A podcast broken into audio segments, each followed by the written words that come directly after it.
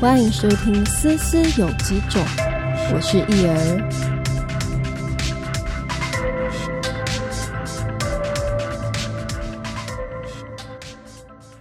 Hello，不晓得最近大家心情如何呢？今天这一集想要来回复一下大家的问题。记得我刚开始决定要做忧郁症相关的 podcast 时，最多人问我的问题就是：到底要如何跟忧郁症的人相处呢？他们到底在想什么？这真的是一个非常非常难的问题，因为如果要去探究原因，每一个人成长的经历都不一样，个性也不一样，所以在意的点也都会不同。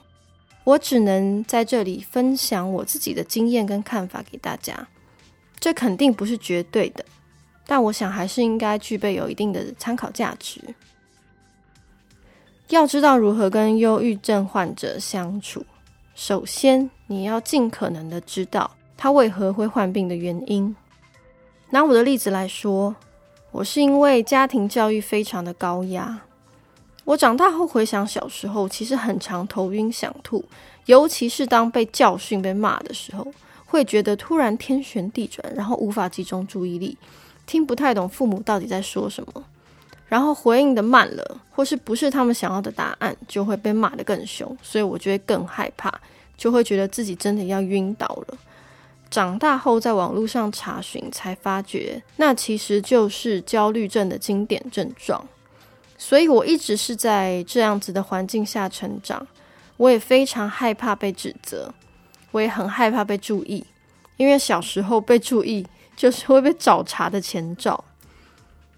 但我其实也非常害怕被遗忘，因为我曾经自己一个人被送去嘉义跟外公外婆住，其他家人都在台北。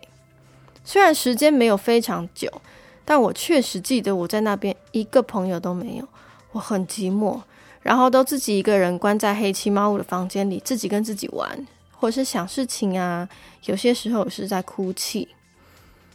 于是这个情况慢慢演变成我严重的矛盾倾向跟过度自尊自卑的原因。我很讨厌别人教我做事，因为那会让我自己觉得自己很没用。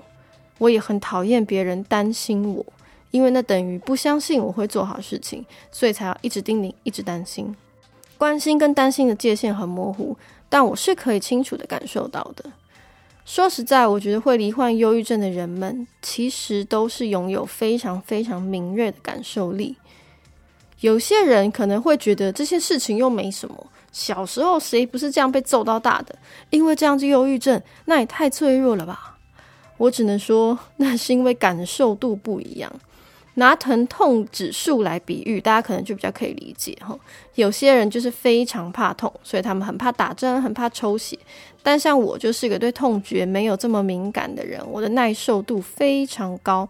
有机会再来跟你们聊聊我的疼痛耐受度。我们先回来感受力的部分，因为他会察言观色，所以很容易察觉不对劲的情绪，反射都会觉得是自己的错。然后开始害怕被责备，然后压力就会变大。当压力值累积到一定的量后，就会爆炸，也就是所谓的发病。如果真的要讲一个不要让忧郁症患者觉得不舒服的状态，就是你不能有太多的情绪。我相信曾经或现正被小郁乱入的我们啊，都知道自己哪里不是很正常，也都很痛苦。所以，请不要过分的表现太多情绪化，因为我们自己的情绪都消化不完了，别再给我们加上更多情绪，不管是好的还是坏的。在这里举三个方向给大家参考。第一个是过分的怜悯，一直说我懂你的痛苦，你真的好可怜，好辛苦，上天真的很不公平，为什么要让你这样？我听到这些话，反而会觉得。你是在影射我是一个弱女子吗？我一点都不想要成为弱女子啊！我不想成为只会依赖别人的人。况且，你其实没有忧郁症，所以你根本一点都不懂，好吗？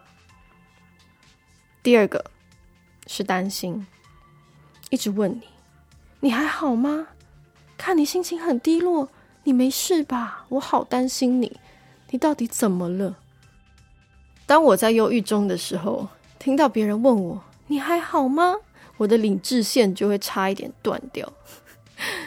这种问题就跟新闻记者问刚失去亲人的家属：“请问你现在是不是很难过？”是一样的道理。如果我很好，我就不会打那些东西了。OK。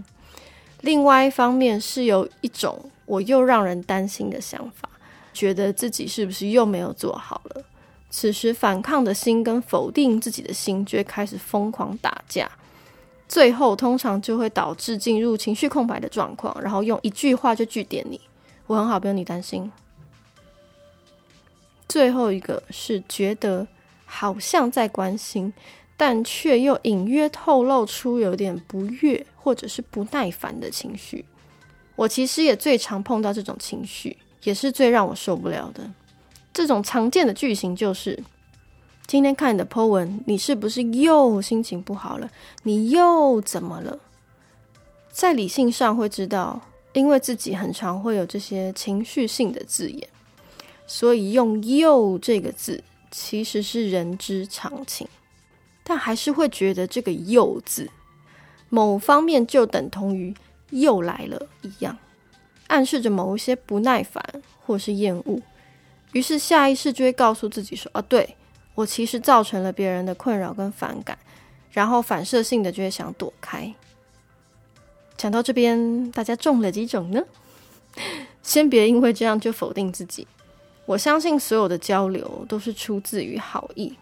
但因为忧郁症患者的思考面向其实真的非常的广泛，有时候也真的很难捉摸，所以只要尽量减少情绪性的字眼，或是改变问话的方式，不要聚焦在人身上，通常会比较舒服。打个比方，你看到某位朋友写了一段很悲伤的文字，你想关心他，或许可以问他说：“嘿，今天发生了什么事情吗？觉得你心情不太好。”如果想聊聊，都可以跟我说。这句话的前半段，“嘿，今天发生了什么事情吗？”是针对对方发生情绪的事件做询问，而不是针对对方的个人情绪做询问。这跟问你说“你今天怎么了？你还好吗？”是截然不同的效果。至于后面说的那一句，“觉得你心情不太好，如果想聊聊，都可以跟我说哦。”就是在表达感同身受，我感受到你的情绪了，但把要不要说的决定权交回去，而不是留下一个问号，让人不想回都不行，就会产生隐形的压力喽。刚开始或许你会得到一些很官方的回应，像是我很好，谢谢你的关心，那么就别再追问下去了。你可以表达肯定的说。好的，只是想要让你知道，有任何困难都可以跟我说，别客气。这回应是对对方的决定表达同意，也同时表达了自己的支持，相信对方真的可以处理这些事情，放下无谓的担心跟逼迫。我相信大部分的忧郁症患者都非常不喜欢被当成一个没有能力的婴儿保护着，所以才会给自己许多压力哈。害怕表达自己真正的想法，怕被否定，怕被讨厌，怕自己的缺点被别人看见，怕辜负了其他人的期望。很多时候，我觉得我们只是需要一些肯定，需要一些相信，需要一些认同而已。当然，想要摆脱小玉的乱入，真的需要非常大的勇气。要先好好厘清自己的惧怕，是真的显示了自己的不好，还是只是幻觉？其实你根本没有如你想象中的那样糟糕。